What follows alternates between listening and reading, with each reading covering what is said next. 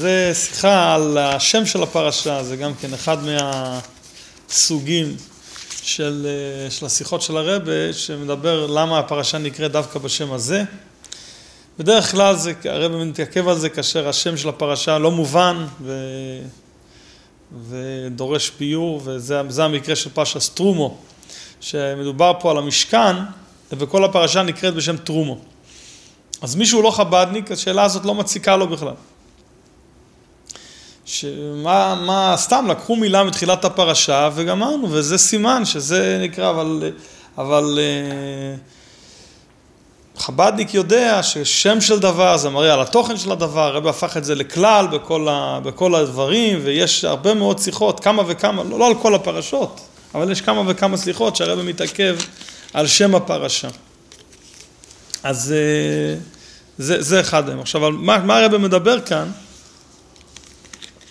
אז יש פה, יש פה עניינים כלליים, כלליים מאוד, בנוגע מה זה בכלל המשכן, למה זה, למה מיד אחרי מתן תורה הגיע המשכן ומה התפקיד שלו, ומה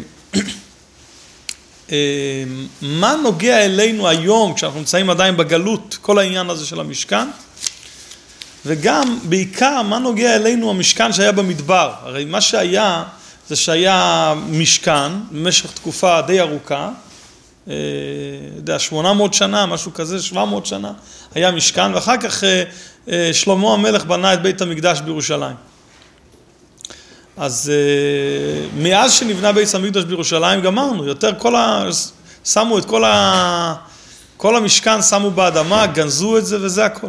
לא, אז, אז אנחנו עכשיו היום לומדים פרשת סטרומו, בדיוק איך היה בנוי המשכן, איך היה בנוי הקרשים, ובדיוק איך עשו אותם, זה בכלל לא רלוונטי. מילא ביס המקדוש, יש לנו הלכס בסבחירה של הרמב"ם, יש לנו מסכת מידות, ששם מסופר איך בדיוק היה נראה בית המקדש, או יש לנו ביחזקאל כמה פרקים שמדברים איך ייראה בית המקדוש השלישי, זה דבר שאנחנו צריכים לדעת אותו, בגלל שכשיבוא משיח, אז זה יקרה עוד פעם. זה, זה, זה ייבנה בית המקדוש השלישי. וזה יהיה דומה, בדברים, בהרבה דברים זה יהיה דומה לבית המקדש השני, בית המקדש הראשון. אבל המשכן זה בכלל, זה היה דבר אה, חד פעמי במשך תקופה מסוימת וזה נגמר, אז למה אנחנו עכשיו צריכים ללמוד את זה? זה בעצם השאלה אה, שהרב, שלוש שאלות מאוד מאוד מרכזיות שהרב עונה עליהן בשיחה הזאת. דבר ראשון, מה זה בכלל העניין של המשכן? למה זה חשוב? מה זה, מה, מה, מה זה מוסיף בעצם לגבי העניין של מתן תורה. והדבר השני, אה, למה אנחנו צריכים לדעת על המשכן שהיה במדבר דווקא, שזה בכלל אה, דבר שהיה חד פעמי ולא יחזור על עצמו, ובעיקר, למה זה נוגע אלינו גם בזמן הגלות. שתי השאלות האחרונות, שתי השאלות האחרונות או, וזה הכל חוזר לשאלה הראשונה שאיתה אנחנו פותחים, למה הפרשה נקראת בשם תרומה. אני לפעמים נוהג להקדים את המאוחר, אז אולי אני, אני אגיד לכם, השיחה מאוד ארוכה, הרב מאוד מעריך בשאלות, איזה שלוש, שלוש סעיפים, אה, ארבע סעיפים בעצם, יש רק שאלות ורק אחר כך הרב מתחיל את ההסבר בסעיף ה', אה, וגם ההסבר כתוב באריכות, אז אני אולי אקדים קודם את התוכן באופן כללי, ממש ממש על קצה המזלג, ואחר כך נראה את זה בפנים. זה משבת פרשת תרומה תש"מ, בהתוועדות, זה השיחה הראשונה של ההתוועדות. בדרך כלל השיחה הראשונה של ההתוועדות, הרבי דיבר נושאים כלליים שקשורים באופן כללי לכל הפרשה. ואחר כך הרבי כבר התחיל לדבר על פרטים, על רש"י מסוים. אז זה מהסוג הזה של השיחות, שהרבי דיבר ממש בתחילת ההתוועדות. אז מה, מה הנקודה של ההסבר, מה רלוונטי העניין של משכן דווקא בזמן, גם בזמן הגלות, אולי דווקא בזמן הגלות לפי ההסבר של השיחה. הרבי יגיד שהעניין הזה שהמשכן נבנה דווקא במדבר זה לא במקרה, זה בכוונה. זאת אומרת, המדבר זה מקום שהוא ההפך הגמור מהשראת השכינה. זה מקום שהוא מלא נחשים ועקרבים, זה מקום הכי, בעצם הכי הפוך. והתפקיד של יהודי זה לקחת את המדבר ולהפוך אותו למקום שראוי להשראת השכינה. וזה הוא עושה על ידי העבודה שלו. ויקחו לי תרומו, ואחר כך הוא, כל החמש עשרה דברים האלה של התרומה, זהב, כסף ונחושת, הוא בעצמו, ועשו לי מקדש ושכנתי בתוכם. ועשו ארון, ועשית את הקרשים, ועשית את היריות. אתה עושה את הכל, ואתה בעצם לוקח מדבר והופך אותו למקום שהשכינה שורה בו. זה בעצם החידוש של המשכן. והדבר הזה הוא רלוונטי גם בזמן הגלות, ואולי דווקא בזמן הגלות. כי כל הגלות הזאת זה בעצם מצב של מדבר. זה מצב של חושך, זה מצב של נחשים ועקרבים מכל הכיוונים. ודווקא פה המסר שאנחנו צריכים אה, גם במצב הזה ודווקא במצב הזה לעשות לקדוש ברוך הוא משכן וגם מלמד אותנו, השם תרומה מלמד אותנו איך עושים את זה. כי כשאתה נותן תרומה, אתה לא נותן הכל מה שיש לך. אתה נותן חלק ממה שיש לך. אתה מפריש. תרומה זה לשון של הפרשה.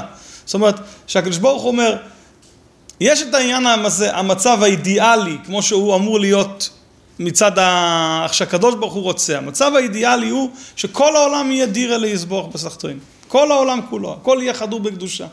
ובאמת בזמן מתן תורה, לרגע אחד ככה היה. כל העולם היה דירה להשם.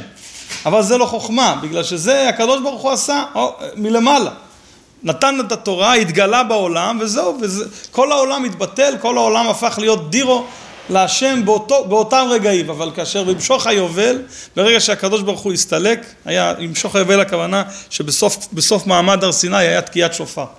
והתקיעת שופר הזאת, זה כמו שכשהמלך מסתלק תוקעים בשופר, כשהמלך הולך מאיזשהו מקום, ככה כשהקדוש ברוך הוא הסתלק בחזרה למעלה, היה איזשהו תקיעה, וזה סימן שנגמר. נגמר המעמד, נגמר האירוע. אז גמרנו, לא נשאר שום קדושה. עכשיו, מה נשאר? נשאר נתינת כוח. עכשיו את צריך להתחיל את העבודה שלנו.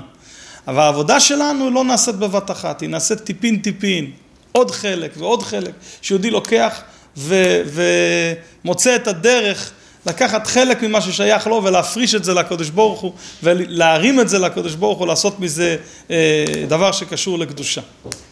וזה בעצם המסר של כל העניין של המשכן, זה בעצם מה שאנחנו לומדים פה בפרשה הזאת. אז בואו נראה בפנים. כאמור, השאלה המרכזית בתחילת השיחה זה למה הפרשה נקראת בשם תרומה. לכאורה היה צריך לקרוא לזה בשם מקדש אולי, זה היה השם הכי מתאים, כי זה הנושא של הפרשה. בואו נראה. כבר דובר פעמים רבות על שמות הפרשות בתורה.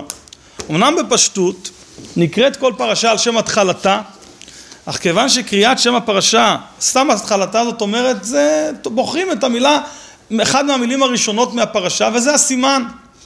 בראשית, נוח וכן הלאה, לך לך. אבל uh, כיוון שזה מנהג ישראל, הרי מנהג ישראל תורה הוא, וכל ענייני התורה מדויקים ביותר, הרי מובן ששמה של כל פרשה מבטא את תוכנה המיוחד של הפרשה. מעניין שהרבא חזר על העניין הזה כמה וכמה פעמים. הרבא מציין פה לחלק ה', שם זה פעם ראשונה בליקוטי שיחות, שמדבר על זה בהרחבה בנוגע לפרשת לך לך. אבל כל פעם הוא מוסיף עוד ועוד מקורות, פה בהערה שלוש מאוד יפה, הוא מביא ממדרש, כנראה כתבו את זה הראשונים. בכל הספרים הקדושים יש בהם חוכמה, בינה ודעה, למה נכתבו ונקרא שמם, למה נקרא שמו בראשית וכן הלאה. זה עוד פעם מקור לעניין הזה שכשקוראים לשם של פרשה, לשם של ספר בתורה בשם מסוים זה מדויק.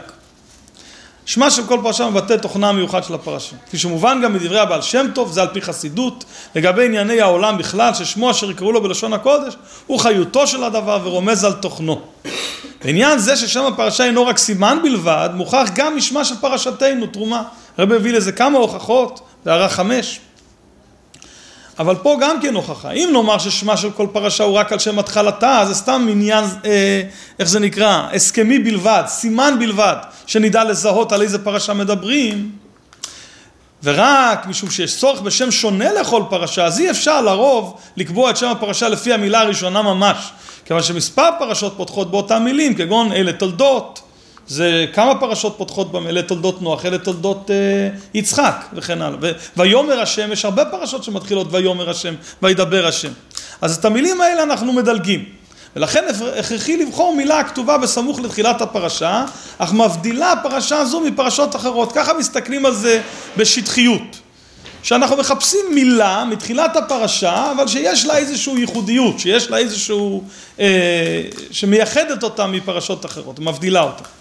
אז מה היה צריך להיות לפי זה בפרשתנו? לפי זה לא היה צריך לקרוא לפרשתנו בשם תרומה, אלא במילה ויק, ויקחו, הכתובה לפני כן, וסמוכה יותר לתחילת הפרשה. היה צריך לקרוא לזה פרשת ויקחו, שזו מילה מאוד מיוחדת, לא מוצאים כמותה במקומות אחרים, בתחילת פרשה. מכך מובן שקריאת הפרשה בשם תרומה אינה רק כדי לסמנה או להבדילה מפרשות אחרות, אלא משום ששם זה מבטא את תוכן הפרשה ואת המייחד אותה מפרשות אחרות. עד כאן הקדמה. אז אם אנחנו מבינים, יוצאים מנקודת הנחה ששם הפרשה זה דבר מדויק, עכשיו יש להבין.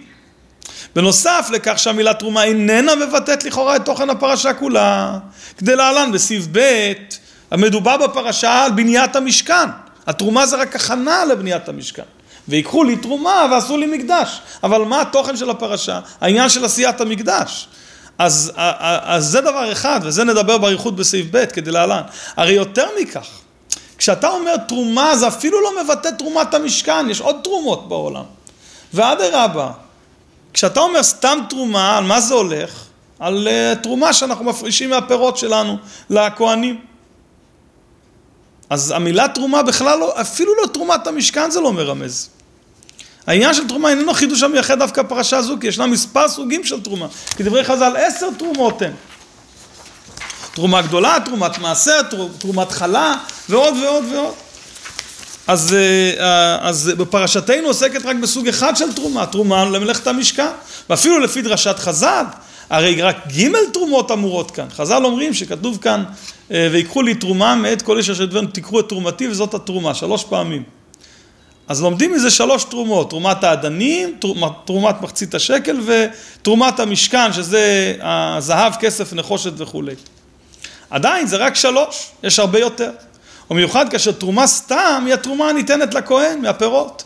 ואם כך, כיצד ניתן לומר שהשם תרומה מביע את התוכן המיוחד של פרשה זו כולה, כאשר עניין התרומה נלמד בפרשות אחרות בתורה ביתר הרחבה מאשר תרומת המשכן כאן. יש אה, כ"ד מתנות כהונה, זה הכל עניין של, חלקם הגדול עניין של תרומות. אז אה, אם מדברים על תרומה, לא כאן המקום, זה בכלל לא, לא הנושא. הנושא של תרומה, הסוגיה של תרומה, במקומות אחרים מדובר עליה יותר בהרחבה ובצורה יותר עיקרית. ועוד, זה העיקר, חוץ מזה שהמילה תרומה לא מיוחדת לתרומת המשכן, אז זה בכלל לא מתאים לתוכן העיקרי של הפרשה. התוכן המיוחד של פרשתנו הוא בפשטות הציווי אודות מלאכת עשיית ובניית המשכן. ולכאורה אין עניין זה מובע כלל במילה תרומה, מבטאת רק את ההפרשה והנדבה של ישראל לצורך המשכן, אך לא את עשיית המשכן, ועשו לי מקדש. וכיצד ניתן איפה לומר שתוכן הפרשה, עשיית המשכן, מובע במילה תרומה? התרומה זה רק הקדמה. השאלה על כך אף קשה יותר, לכאורה מתאים היה שהפרשה תפתח בפסוק ועשו לי מקדש. הרב אומר שלא מובן למה התורה, לא, חוץ מזה שלא מובן למה אנחנו קוראים לפרשה בשם תרומה. אתה רוצה לבחור במילה הראשונה. השאלה היא על הקדוש ברוך הוא. למה הוא כתב ועשו לי מקדש רק יותר מאוחר? מתחילים את הפרשה ויקחו לי תרומו. ומסבירים מה צריך להביא תרומה, זהב, כסף ונחושת. ורק כמה פסוקים, עשר, חמש עשרה פסוקים אחר כך כתוב מה עושים עם כל התרומה הזאתי ועושו לי מקדוש. היה צריך להיות לכאורה, היה כתוב הפוך. קודם אני מצווה אותך, וידבר השם אל מוישה למי ועושו לי מקדוש. איך עושו לי מקדוש? ממה? תיתנו לי תרומה, זהב, כסף ונחושת ותעשו, ולהסביר איך עושים. הפרשה תפתח בפסוק ועושו לי מקדוש, שהוא היסוד והתמצית של כל הציוויים בפרשה, כולל הציווי ויקחו לי תרומו, אשר הוא כדי לאפשר את קיום הציווי ועושו לי מקדוש. ואם כן, צריך היה לכתוב תחילה וידבר ועושו לי מקדוש. ורק לאחר מכן צריכים היו להופיע ציוויים אודות אופן הביצוע בפועל. איך עושים את המקדש? ויקחו לי תרומו, נדבת המשכן, לאחר מכן אופן בניית המשכן, שזה התוכן של כל הפרשה. אז מה שהעיקרי צריך להיות קודם. דבר ראשון צריכים לכתוב את המצווה העיקרית, שזה מצוות עשיית המשכן. מכך שהתורה מקדימה את הציווי ויקחו לתרום לפני הפסוק ועושו לי מקדוש מובן ההפך שהמילה תרומה מבטאת את תוכן עניין המשכן יותר מאשר הפסוק ועושו לי מקדוש. אתה רוצה לדעת מה זה? העניין של מקדש זה מתבטא במילה תרומה. מה הביאור בזה? ויותר מכך, עניין המשכן הוא לכאורה ההפך מעניין התרומה. או, הרבי כאילו להוסיף נופך לשאלה, אומר לא רק שזה לא מתאים, לכאורה זה ההפך. אחר כך רבי יסביר למה זה כן מתאים. למה זה ההפך? מה אנחנו מחפשים בבניית המשכן? כל מה שאנחנו עושים זה רק הקדמות, כן? כתוב שבסוף פרשס אה, פקודי, אחרי שעם ישראל, החכמים וכולי, הביאו את התרומות והחכמים עשו את כל, ה, את כל המשכן וכליו וסידרו את הכל, אז, אז כתוב שמוישה רבינו בירך את עם ישראל שתשרה שכינו במאיס ידיכם. כל המטרה של המשכן שבסופו של דבר תבוא השכינה ותשרה וכבוד השם מולי יעשה משכון. אז כל הדברים שאנחנו עושים, התרומה, זה, זה, זה הכל הפעולות שבן אדם עושה מלמטה, אבל למה אנחנו מחכים? אנחנו מחכים שהקדוש ברוך הוא יבוא מלמעלה וירד ויתלבש בתוך המשכן. אז זה בדיוק הפוך מתרומה. תרומה זה מה שאני לוקח מהחפצים שלי ומרים למעלה. אבל התוכן של המשכן לכאורה זה להפך, שהקדוש ברוך הוא יורד למטה. לכן זה ההפך. אה? כן, אבל מה העיקר? לכאורה העיקר זה... העיקר זה, בנוגע למשכן, העיקר זה הירידה שהקדוש ברוך הוא יורד מלמעלה, לכאורה. זה הקדמה, אבל לכן לקרוא לכל הפרשה טרומו? לא, מקדוש. ויותר מכך, עניין המשכן הוא לכאורה ההפך מעניין התרומה. תכליתו של המשכן הוא כשמו ושוכנתי בסויכו. כלומר, לא עשיית המשכן ועושו לי מקדוש, אלא השראת השכינה בתוך המשכן. וכל עוד אין מתקיים העניין של ושוכנתי, למרות שהבניין כבר מושלם כולו, עדיין אין זה משכן באמת. אתה לא יכול לקרוא לזה משכן אם הקדוש ברוך הוא לא שוכן בו, סתם בית. עכשיו, במה תלוי השראת השכינה? זה תלוי בקדוש ברוך הוא. השראת השכינה במשכן יכולה להיעשות רק על ידי רצונו וכוחו של השם יתברך, הכל יכול. כדברי שלמה, הנה השמיים ושמי השמיים לא יכלכלוכו, אף כי הבייס הזה. שזוהי התמיהה על כך, הרבי כותב בלקוטסיכס במקור, התמיהה קיימת.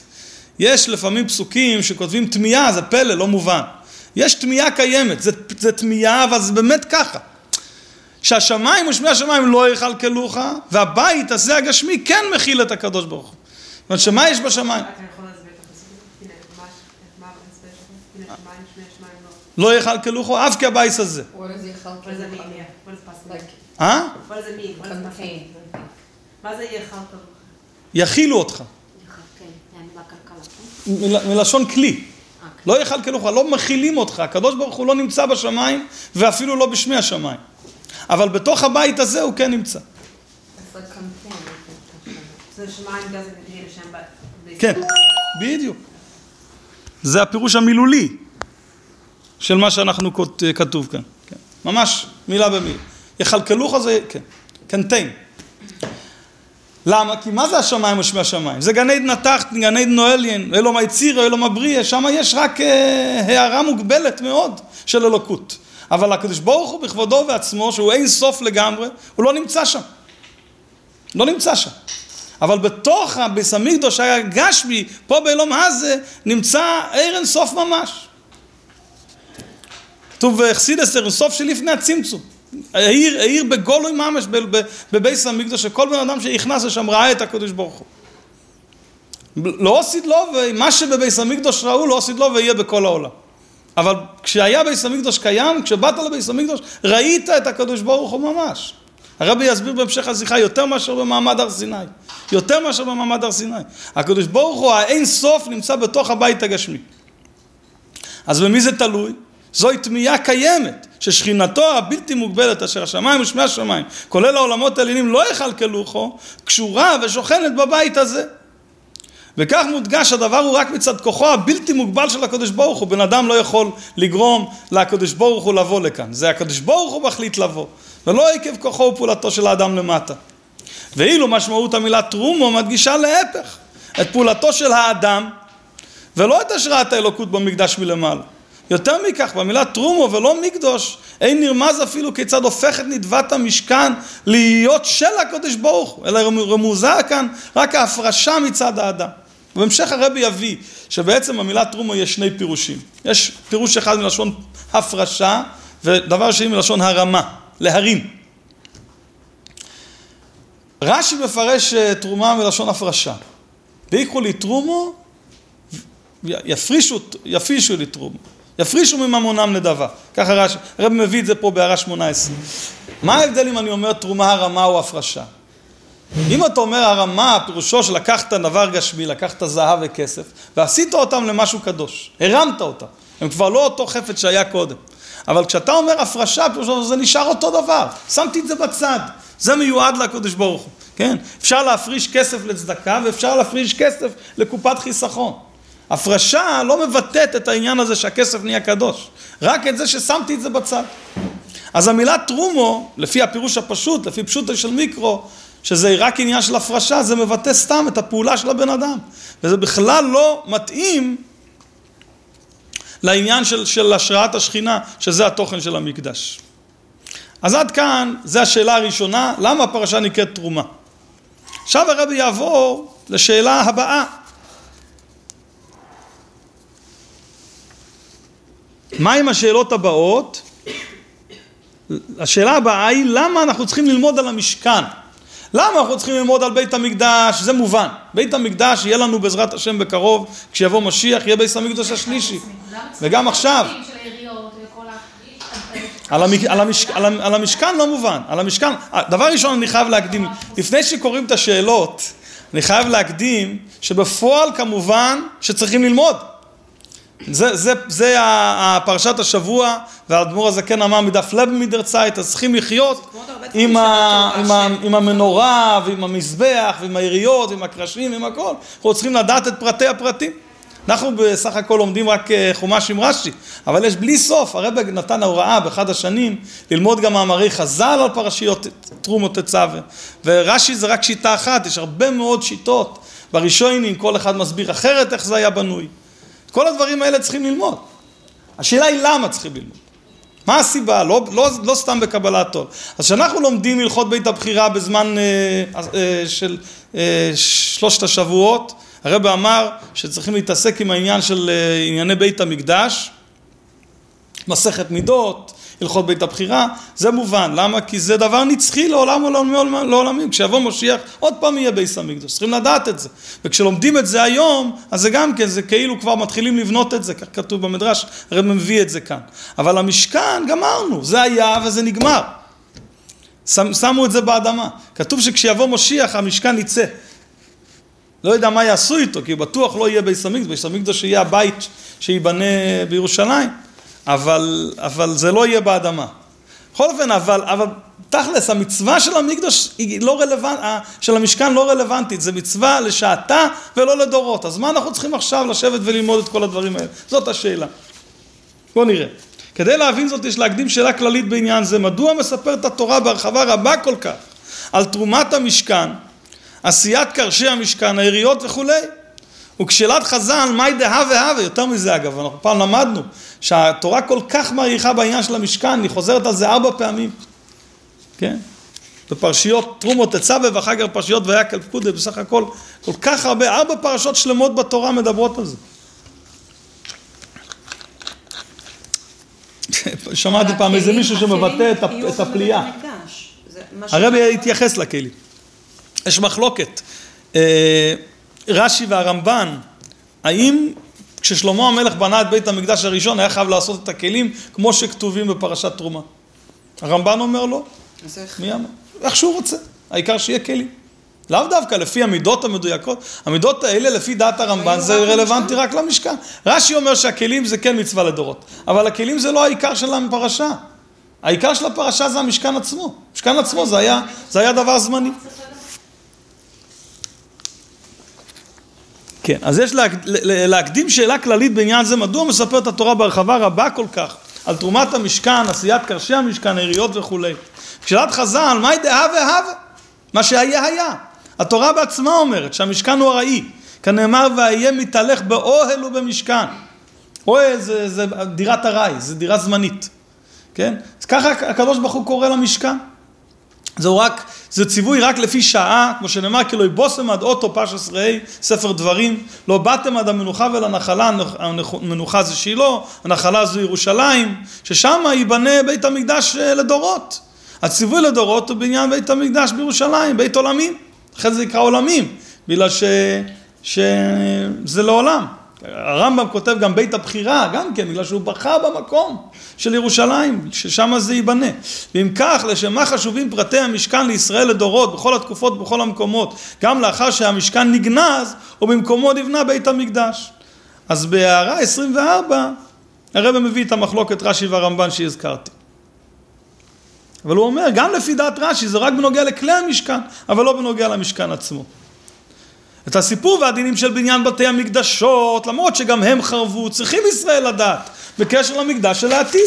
כי רוב עניין ועיקר הבניין של העתיד מבוסס על סדר הבניין של הבית הראשון והשני. זה יהיה מאוד דומה, אז כשאנחנו לומדים עכשיו מה שיש בידינו, מסכת מידות, ספר יחזקאל, הלכת בסבחירס, זה נוגע למעשה, תכף ומיד שיבנה בית המקדש השלישי. אך מדוע חשוב לדעת אתה גם את כל הפרטים של תרומת המשכן ועשייתו? יותר מכך, לגבי בית המקדש, חוץ מזה שזה נוגע לעתיד, אז הקריאה והלימוד של פרטי בניין הבית אינם מהווים רק הכנה לבניין של העתיד, כי כשיבנה במהרה בימינו יש לשמור ולעשות את התבנית ההוא, אלא יותר מכך, על ידי הלימוד והעיסוק בצורת הבית, כפי שאמר הקדוש ברוך הוא ליחזקאל, אני מעלה עליהם כאילו הם עוסקים בבניין הבית. כהסבר חז"ל, על ידי כך מבטיחים שלא יהא בניין ביתי בטל. עצם העובדה שישראל לומדים על, המשק, על המקדש, גם כשהוא חרב, זה עצמו סוג של התעסקות בבניין הבית. יש על זה שיחה שלמה בלקוטי סיכס, לא, לא זוכר אם כבר למדנו את זה או לא, על העניין הזה, למה לימוד בהלכות בית המקדש זה נחשב כמו בניין בית המקדש ממש. במה דברים אמורים כאשר הקריאה והלימוד הם בעניינים של בניין בית המקדש, שבניין נוי מצווה לדורות, אם כי בפועל אי אפשר לבנותו כעת, אז לומדים. וזה מה שאנחנו יכולים לעשות כרגע. אך המשכן הרי היה רק ציווי רק לדורו, אז למה זה רלוונטי אלינו? למה זה נכנס בתוך התורה, שהתורה היא נצחית? איזה? זה לדורות, אבל זה ספר ויקרו, זה ספר ויקרו, זה לא עכשיו.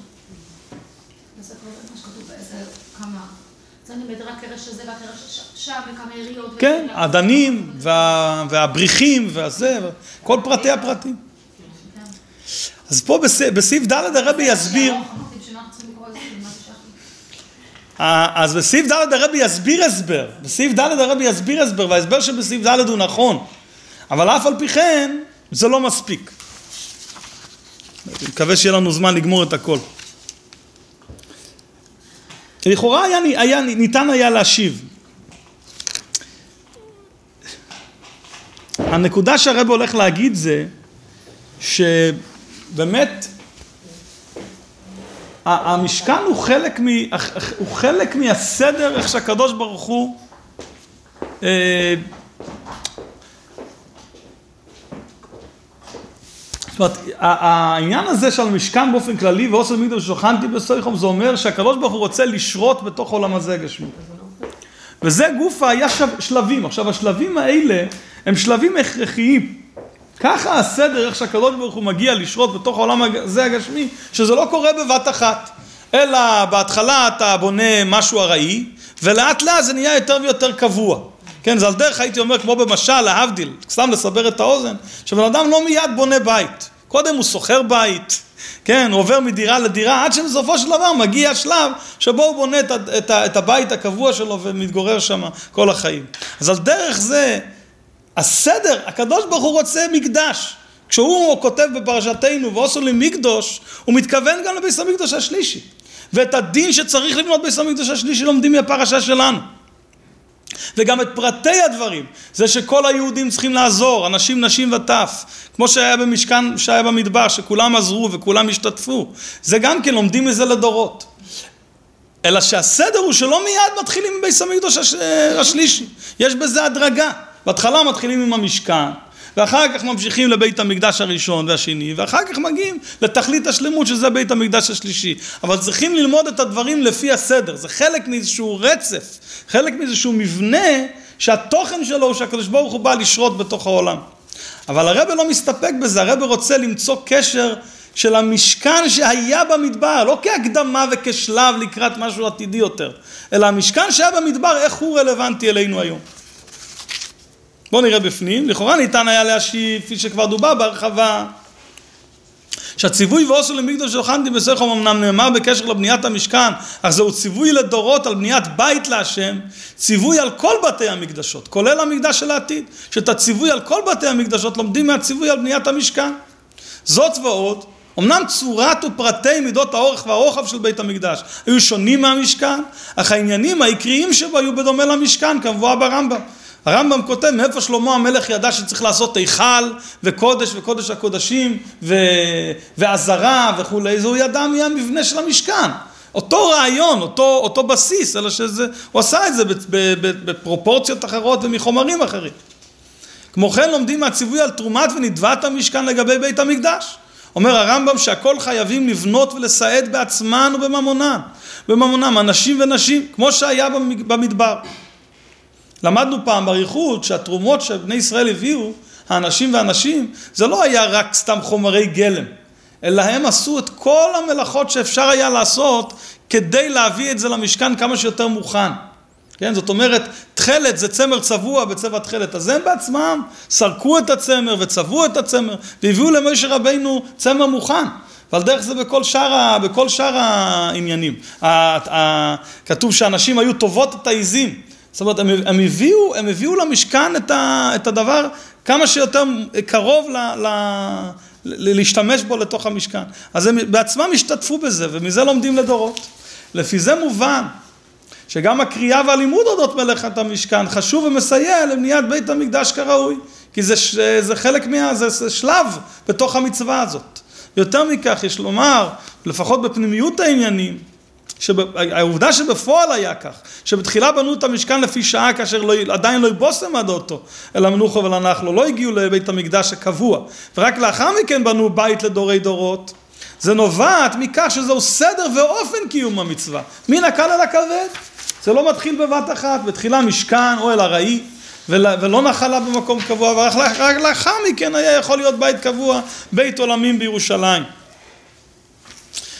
ובכך מובן לגבי הלימוד והקריאה של צורת הבית, כדי שתהיה שלמות, בכאילו הם עוסקים בבניין הבית, אין די בלימוד ובקריאה של תורת הבית, של בית המקדש, אלא יש צורך לעסוק לפני כן בצורת המשכן, ובפרטים שאינם במקדש. את הקרשים, את היריות, זה דברים שבכלל לא רלוונטיים לדורות, אף על פי כן צריכים ללמוד מהם, כיוון שזה שלב בתוך העניין של ועוזר למקדוש.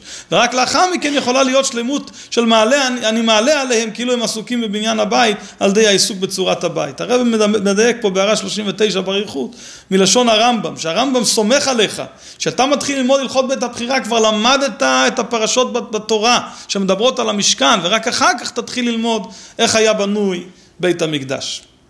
אז כל זה זה באמת הסבר נכון, הרב לא מבטל את זה, אך אין די בכך. למה אין די בכך? כי התורה היא נצחית. מה פירוש התורה היא נצחית? שכל פרט ופרט הוא נצחי. וכשם שבפועל הייתה תקופה ומצב שבהם היה המשכן קיים בפני עצמו, ועל ידי בניית המשכן קיימו את מצוות ועושו למקדוש. זה לא היה שלב מוקדם ל, זה היה כל מה שהיה. כשאנחנו לומדים עכשיו את פרשת השבוע. בזמן, ש... בזמן שהדברים האלה התבצעו, זה היה המקדש, וזה נצחי, אז לומר שגם עניין זה הוא נצחי.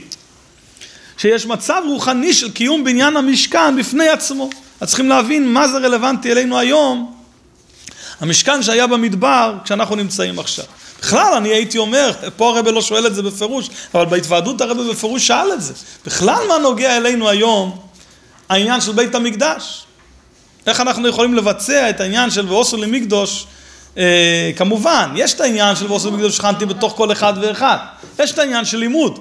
אבל לבצע את המצווה, את התוכן של המצווה, של ועושו למקדוש, בזמן הגלות, לא על ידי לימוד ולא על ידי עניין רוחני, אלא את התוכן של המצווה, שהשראת השכינה בעולם, איך אנחנו יכולים לבצע את זה היום, וזה יהיה קשור לעניין הזה. זאת אני חושב, התשובה של השיחה הזאת, זה שבזמן הגלות דווקא רלוונטי אלינו המשכן של המדבר, יותר מאשר המשכן של ירושלים. כי הזמן של הגלות זה דומה למדבר, שהרבי יסביר עוד מעט. ההסבר לכך הוא, אז כאן הרבי יתחיל להסביר את התשובה לשאלה למה הפרשה שמדברת על המשכן והמקדש נקראת בשם, בשם תרומה. למה דווקא המילה תרומה מבטאת את העניין של המשכן?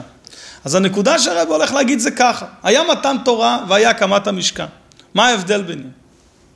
ולמה אחרי מתן תורה הקדוש ברוך הוא ציווה ועושה למקדוש?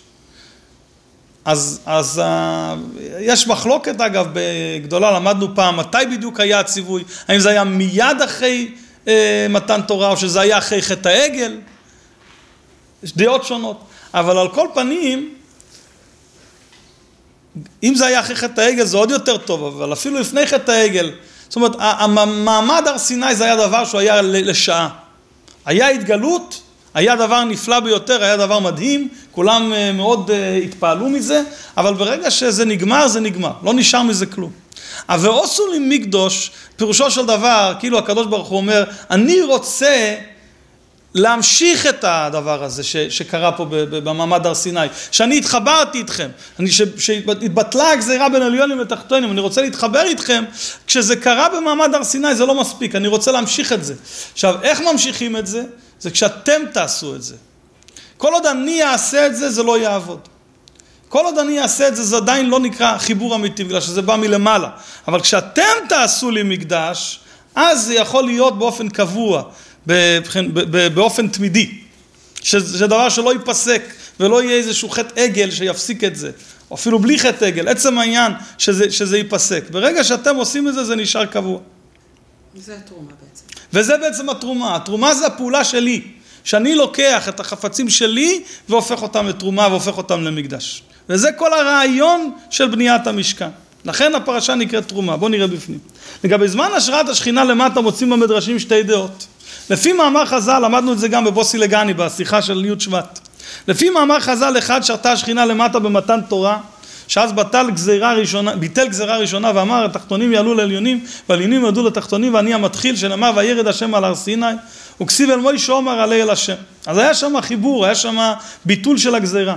ירידה של העליונים למטה וירד השם ועלייה של התחתונים למעלה ואל מוישה עומר עלי.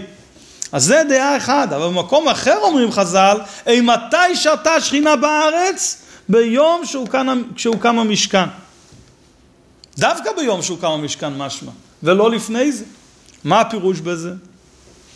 מובן שאין מחלוקת בין הדעות הללו, כי יש הבדל בין ההשראה שהייתה בזמן מתן תורה לבין ההשראה במשכן. השראת השכינה במתן תורה הייתה משום אני המתחיל, וירד השם על הר סיני. מכיוון שהיה זה מלמעלה. ולכן למרות שבשעת מעשה כאשר ירד השם על ההר הרי כל הנגיע בהור מויס יומוס כלומר הייתה קדושה בהר סיני הגשמי ההר הגשמי היה קדוש אך במשויך היובל, כשהיה את התקיעה שסימנה את הסיום, שזו סימן לסילוק שכינה, הרי הם יעלו באור, הר סיני נותר כמקודם חול. אז זאת אומרת, הייתה השראה לשעה, השראה לזמן, לזמן, לזמן מוגבל. ואילו השראת השכינה במשכן היא על ידי ועושו לי מקדוש, על ידי עשייתם של בני ישראל. כפי שהתורה מדגישה גם בפרטי המשכן והכלים, ועושו, כתוב ועושו למקדוש, ואת המשכון תעשה וכדומה. על כל פרטי המשכן כתוב את המילה תעשה. וכיוון שהשראת השכינה הגיעה באמצעות עבודת האדם, הרי הקדושה נקבעה בתוך גשמיות המשכן, המשכן וחלקיו נעשו קדושים, זה כבר לא יכול להסתלק. הדברים האלה נשארים, החפצים הקדושים, הקדושים, הגשמיים האלה, הם נהפכו לקדושים והם נשארים קדושים. לפי תורת החסידות ובלשון המדרש הנ"ל יש להסביר זאת כך, השראת השכינה בשעת מתן תורה הייתה מלמעלה, ואני המסחיל, שנאמר וירד השם על הר סיני. כיוון שהתכלית של העליונים ירדו לתחתונימי, זאת אומרת, הייתה התגלות מלמעלה, אבל מה, מה, מה, מה המכוון, מה הקדוש ברוך הוא מחפש? הוא מחפש שהתחתונים יעלו לעליונים, שהעולם יהפך לדיר או לא יסבורך. והרי למיילו אין כויה חוסר פויל. לכן נעשו התחתונים דיר או לא יסבורך. בשעת מתן תורה העולם היה דירה לא יתברך. ולכן מוצאים שהקול של עשרת הדיברות הגיע מכל ארבע רוחות העולם ומן השמיים ומן הארץ, כלומר שהעולם זעק את העניין של עונך השם אלוהיכך. בשעת מתן תורה העולם היה דירו לא יסבורך, כי מה, מה פירוש אין כוח חסר פועל? מבחינת הקדוש ברוך הוא, אני אתרגם את זה לעברית פשוטה, אין לו שום הגבלות, הוא יכול לעשות מה שהוא רוצה. אם הוא מחליט שהעולם יהיה דירו לא יסבורך, אז העולם יהיה דירו לא יסבורך. באות, באותו רגע שהוא מחליט העולם הופך להיות דירו לא יסבורך. אבל הוא, הוא מחליט את זה לזמן של מעמד הר סיני, אז זה היה, ברגע שנגמר מעמד הר סיני, העולם חזר לקדמותו כאילו לא קרה כלום. מה התחדש במתן תורה? שיש לתחתונים את הנתינת כוח לעלות לעליונים. כלומר, יש להם את הכוח להשתנות, יש להם את הכוח להתקדש, יש להם את הכוח להזדכך. אבל מכאן ואילך מתחילה עיקר העבודה. אוקיי? עד עכשיו, מתן תורה זה היה כאילו, ה... נתנו לנו, אה, איך אומרים, נת- נתנו לנו את הכוח, נתנו לנו את האפשרות. אבל עיקר העבודה, לעשות בפועל את המקדש, את, ה, את, ה, את, ה, את העולם לדירה להשם, זה תלוי בנו. הקדוש ברוך הוא יכול לעשות את העולם לדיר או לא יסבורך, אבל לא זה הדיר או לא יסבורך שהוא מחפש. הוא מחפש דירה לא יסבורך כזאת שאנחנו עשינו אותה. אך התכלית המושלמת היא שהתחתונים יהפכו לדירה לקדוש ברוך הוא לא רק על ידי פועל המתבצע מצד כוחו יתברך, אחרי זה קו שלו, עשיית התחתון. כתוב, אדם רוצה בקו שלו מתשעה קבין של, חבר, של חברו. קו זה מידת נפח, כמות מסוימת. הוא מעדיף הרבה יותר קטן, אבל שזה יהיה שלו, מאשר תשעה קבין של חברו. תארו לעצמכם שהאדמו"ר הזקן אמר לצמח צדק, שאני אתן לך ברכה, שיהיה לך הצלחה בלימוד. ואני מתאר לעצמי שאם אדמו"ר הזקן אה, היה מברך אותו, אז היה לו איזושהי הצלחה פילית, גם ככה הוא היה מאוד מוצלח בלימוד. אבל כאילו, נתאר לעצמנו שהקדוש ברוך הוא כזה, יאפשר לנו כזה דבר ש, ש, שעושים, אה, איך זה נקרא, חריץ של, של USB, ואפשר להכניס את כל התורה כולה לתוך הראש. זה נפלא ביותר. אבל, אבל, אה? הוא יכול להכניס את זה גם בלי אחד. אפשר לעשות בלי אחד, אני מסבר, לסבר את האוזן, כן? אז זה, זה, זה לא, מספרים שהיה אגדה כזאת, הרי כתוב שתינוק במעי אמו מלמדים אותו כל התורה כולה ואחר כך בא מלאך וסותרו ושכחו. אז היה איזה סיפור על ילד שלא לא שיקח אותו, לא סתר לו. הוא היה בקיא בכל התורה כולה מלידה. הבנים שלי בגיל קטן מאוד כועסים, למה ככה? הזה? אז התשובה היא מאוד פשוטה, צמח צדק אמר לאדמו"ר הזקן שהוא לא רוצה את הברכה. הוא אמר לאדמו"ר הזקן שהוא לא רוצה את הברכה, למה? כי הוא רוצה להתייגע, הוא רוצה ללמוד לבד. אז על דרך זה כל העניין. אתה בא, אתה, איך אומרים, אתה, אתה בא, נגיד, אתה בא אל הרבה, אתה רואה את הרבה, זה פועל עליך התעוררות עצומה, התקרבות עצומה לקדושה. אבל אתה חוזר הביתה, אתה, אתה חוזר לחיים שלך, אתה חוזר להיות אותו בן אדם שהיית קודם. אבל ברגע שאתה עושה את המאמץ, כל פעם עם פעולה קטנה, לקחת חלק מהזמן שלך, חלק מהחיים שלך, ולקדש אותם, לעשות מהם מקדוש. זה מה שהקדוש ברוך הוא רוצה, וזה דבר אמיתי, זה דבר שנשאר. מעריכים את זה יותר כשעושים. גם מעריכים את זה יותר, אבל גם הפעולה היא הרבה יותר פנימית. הרבה יותר פנימית. וזה מה שהקדוש ברוך הוא רוצה. וזהו החידוש שבמשכן לעומת מתן תורה. את העניין של שוכנתי בסייחום הביאו ישראל על ידי עבודתם, על ידי ועושו לי מקדוש. בכך מובן מדוע מקדימה התורה את העניין של ויקחו לי תרומו. זה התחלת הפרשה וזה השם של הפרשה. כי העניין שהשראת השכינה במשכן באה על ידי עבודתם של ישראל מתבטא בתרומו כדלהלן. מה זה תרומו? אז בסעיף ו' הוא יסביר מה זה תרומו. מה שאנחנו רואים בתרומו זה שני דברים, אני אס- אסכם את סעיף ו' ואחר כך נקרא אותו בפנים. דבר ראשון, מי תורם? הבן אדם תורם. מאיפה הוא תורם? מתוך החפצים שלו. והוא גם לא תורם את כל החפצים שלו, אלא רק חלק מהם. זה מאוד מדגיש, המילה תרומה מאוד מדגישה את העניין הזה שזה דבר, זה פעולה אנושית. תרומו, מצד אחד, בסופו של דבר, יש גם את הפירוש של תרומו מלשון הרמה, זה מתרומם וזה מתקדש וזה נהיה מקדש. אבל זו פעולה אנושית, זו פעולה שנעשית, מה שנקרא, בכוחות האנושיים, בכוח המסוגלות, בכוח הסיבולת של בן אדם, שהוא, שהוא, שנברא מוגבל וקרוץ בחומר, נברא, ונברא קטנצ'יק. אז צעד אחר צעד, לא בבת אחת. זה, זה המילה תרומו מבטא. לתרומו יש שני מובנים, א' כפירוש רש"י הפרשה, ב' הרמה. שני פירושים אלו הקשורים זה לזה, כלומר על ידי ההפרשה נעשית הרמה, אז אינם רק מסבירים שהרמה של העולם וענייניו, כסף, זהב וכסף וכדומה לאלוקות, מתבצעת על ידי הפרשת האדם, כלומר דבר ראשון בא פה לידי ביטוי העניין הזה שהאדם הוא זה שמפריש, האדם הוא זה שתורם. בנוסף לכך הם גם מתארים את אופן העבודה והעלייה. המילה תרום או הפרשה מדגישה שאין האדם נותן את כל מה שיש לו, אלא מפריש חלק מנכסיו, הוא מרים אותו ונותן אותו לקדוש ברוך הוא לי לשמי. זאת אומרת, זה גם, יש פה אינדיקציה לכך ששאר העניינים שמתוכם הוא תרם נשארים חולין. אתה הרמת רק חלק מהכסף, אז מה נשאר עם שאר הכסף? הוא, הוא שלך. אתה חי חיים אנושיים, אתה לא חי חיים אה, אלוקיים, אתה לא חי ברקיע השביעי, אתה חי פה בעולם הזה, אבל קצת מהכסף אתה נתת לו. וזה זה דבר שהוא לכאורה פחות בומבסטי, אבל זה דבר שבאמת קשור אליך, זה חלק, זה, זה, זה החדיר את הקדושה בתוך חלק מהחיים שלך, חיים הגשמיים.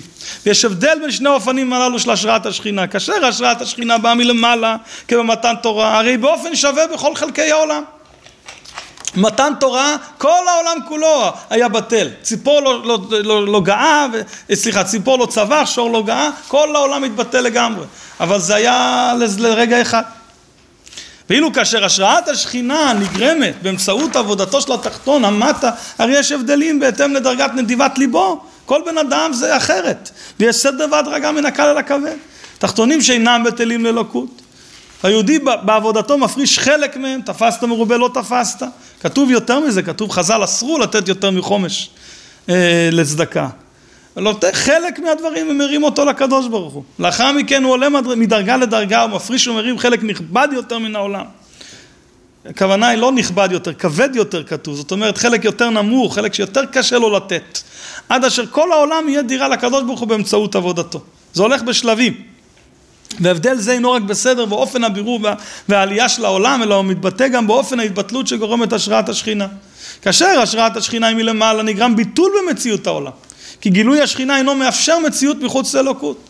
כדברי חז"ל, אודות מתן תורה, ציפור לא צבח, שור לא גאה, זאת אומרת, מה זה עניין של לא צבח לא גאה? הציפור לא עשה מה שציפור עושה, והשור לא עשה מה ששור עושה, והאנשים פרחה נשמתם, בני האדם. זאת אומרת, שהעולם, אה, איך אומרים, נכנס, נכנס לתרדמת, נכנס לאיזשהו שוק, לסטופ. זה לא, לא, לא בכזה עולם אנחנו רוצים השראת השכינה, זה התבטלות. ואילו ההתבטלות עקב השראת השכינה נגרמת מצד פעולת האדם, במיוחד בתחילת עבודתו, כאשר מתחילים לבנות את המשכן, היא כהפרשה בלבד. הוא לוקח חלק ממציאותו, הוא מרים אותה לקדוש ברוך הוא, אך לא באופן שהוא מבטלו לגמרי, ושולל את עצם מציאותו. כי האדם כשלעצמו אינו יכול לשלול ולבטל לגמרי את עצם מציאותו. אז מה הוא עושה? הוא מקדש את זה, אבל זה נשאר קשור למציאות שלו. זה הייתי, הייתי אומר כ- כדוגמה לדבר, כן, כשבן אדם לומד ויש לו סיפוק מהלימוד, כשבן אדם נותן צדקה ויש לו גם סיפוק מזה שמישהו נהנה מהצדקה שלו. זאת אומרת, זה, זה קשור גם לחיים, ה, לחיים האנושיים שלו, אבל הוא מכניס בזה אה, התעדנות, הוא מכניס בזה הזדככות, הוא מכניס בזה התקדשות. בניסוח כללי יותר מתן תורה ביטול התחתון, אבל בעשיית המשכן זה הזדככות התחתון. הזדככות פירושו של דבר שאני כנברא אני משתפר. זה התרגום הכי, הכי הייתי אומר מכוון למילה זיכוך בעברית מדוברת זה, זה השתפרות. התעדנות, אבל התעדנות זה כבר מילה ש, שבן אדם מן הרחוב לא מכיר. אז השתפרות פירושו שאני כמציאות, כנברא, נהייתי יותר טוב. זה, זה הפירוש, לא, לא שהבאתי איזשהו משהו אינסופי של מחוץ לעולם הבאתי לתוך החיים שלי. וזוהי הסיבה לכך שהתורה מפרטת את כל י"ג או ט"ו פרטי הדברים בתרומה למלאכת, בתרומה למלאכת המשכן. כותבת זהב, כסף, נחושת, תכלת, ארגמן, כותבת את כל, הח, את, כל הח, את כל החומרים הללו. למה?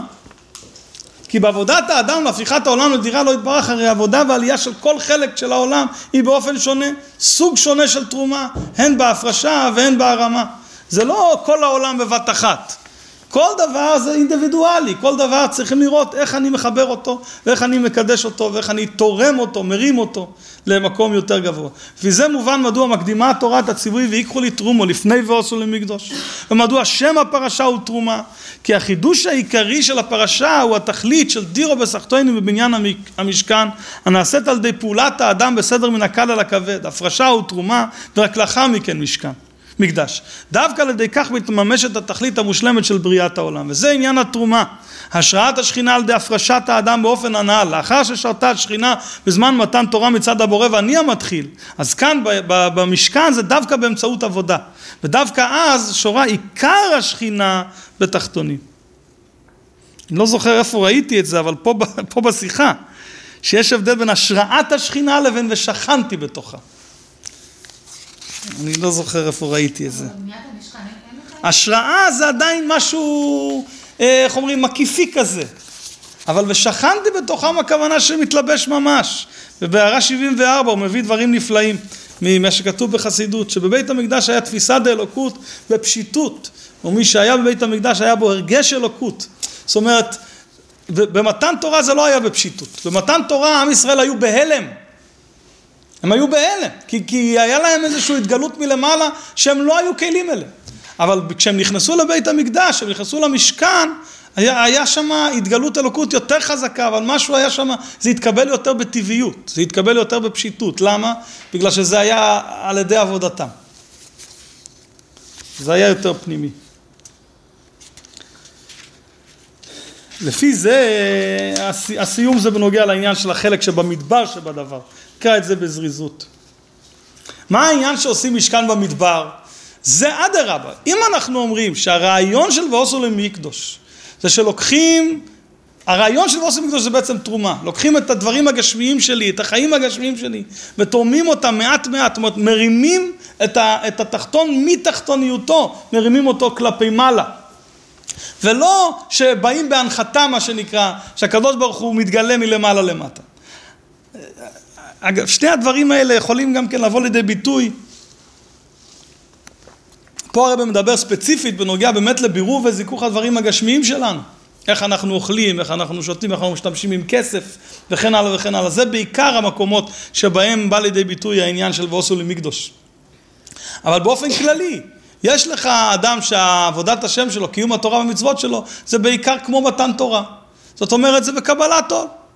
הוא לא מתחבר לזה, זה לא משנה לו את החיים היומיומיים. הוא מתפלל, סוגר את הסידור, שוכח. הוא לומד, סוגר את הספר, שוכח. מקיים מצווה, הוא מסיים, שוכח. זאת אומרת, יש את החיים הגשמיים שלו, ויש את מה שהוא עושה כי הקדוש ברוך הוא אמר לו. אבל הקדוש ברוך הוא לא רוצה ככה, הוא רוצה שזה יהיה תרומה, הוא רוצה שזה יהיה מקדש. זאת אומרת, ושכנתי בתוכם, זה מתאים מאוד. אז כדי שזה יהיה ושכנתי בתוכם, זה צריך להיות באופן פנימי.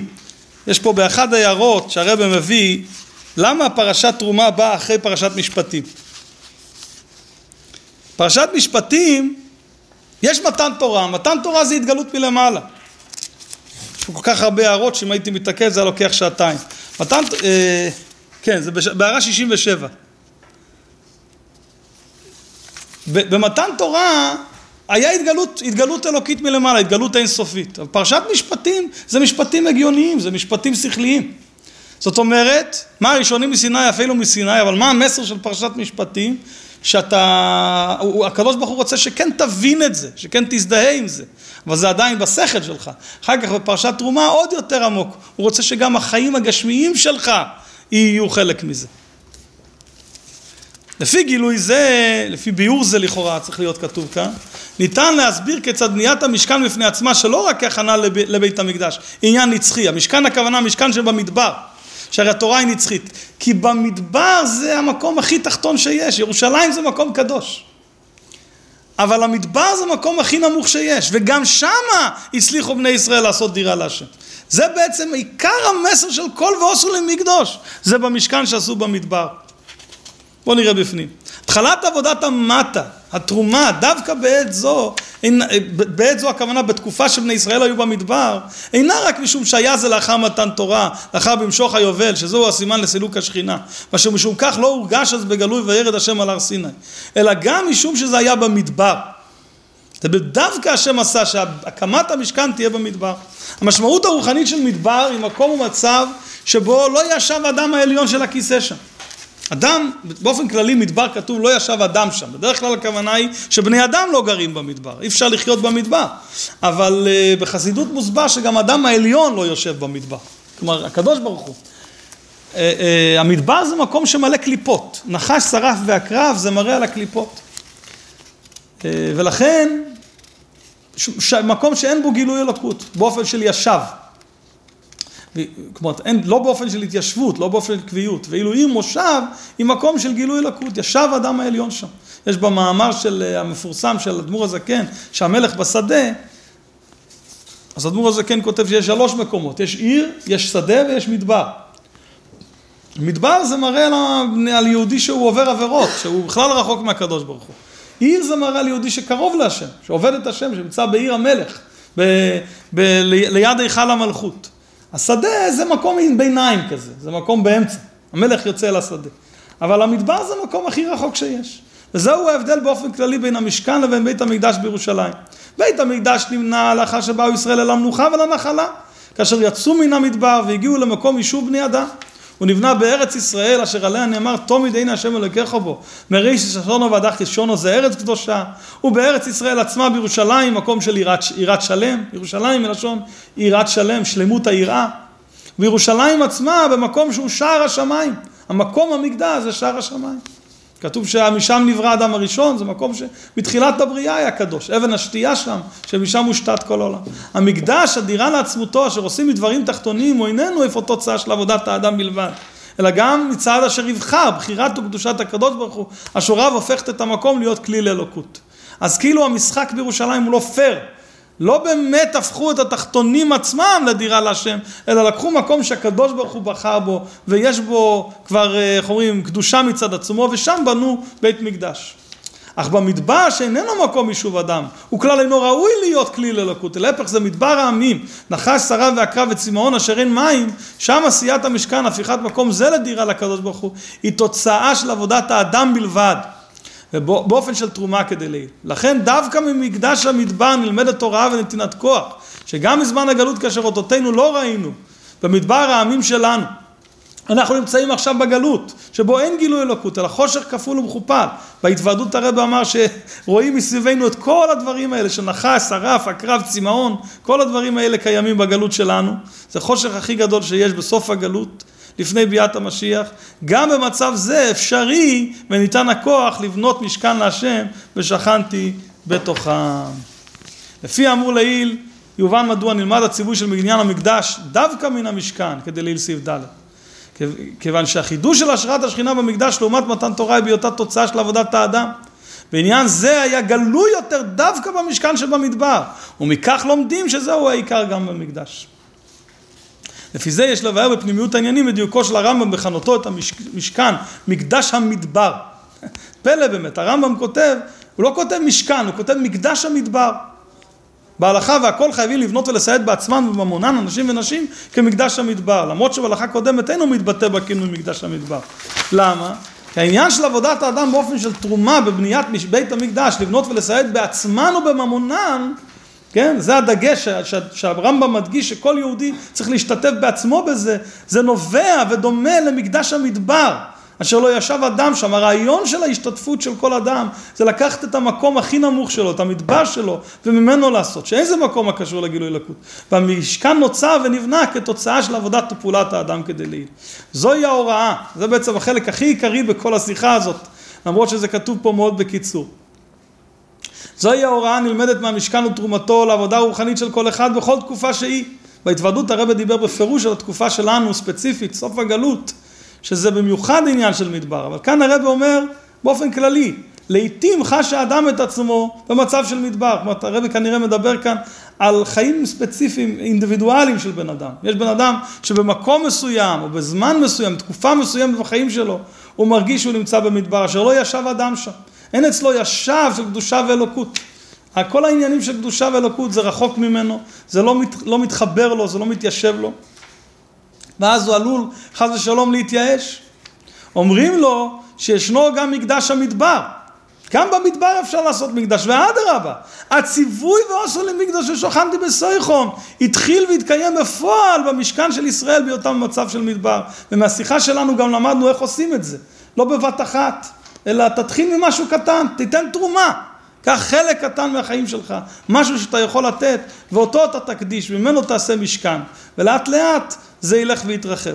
כאשר יהודי בונה משכן דווקא בהיותו במצב רוחני של מדבר, נגרם יתרון האור מן החושך. זה תמיד הכלל, שכאשר אנחנו הופכים את החושך לאור, אז האור הוא יותר גדול, יתרון האור. עד אשר הוא מגיע לדרגת מדבר דקדושה, כיוון שבאלוקות גוף הדרגה שקוראים לה אדם זה דרגה מוגבלת. אז לא ישב אדם שמה, אבל הקדוש ברוך הוא בכבודו ובעצמו הוא לא אדם. אדרבה, הוא למעלה מבחינת אדם. הקדוש ברוך הוא עצמו הוא, הוא, הוא אין סוף. אז כשיהודי הופך את המדבר דלעומת זה, את החושך שלו הופך לאור, אז הוא מגיע למדבר דקדושה לדרגה של כי לא האדם הוא, שמעל לדרגת אדם העליון. בקיצור, הוא, הוא זוכה להתגלות של אין, סופ, אין סופי של אלוקות.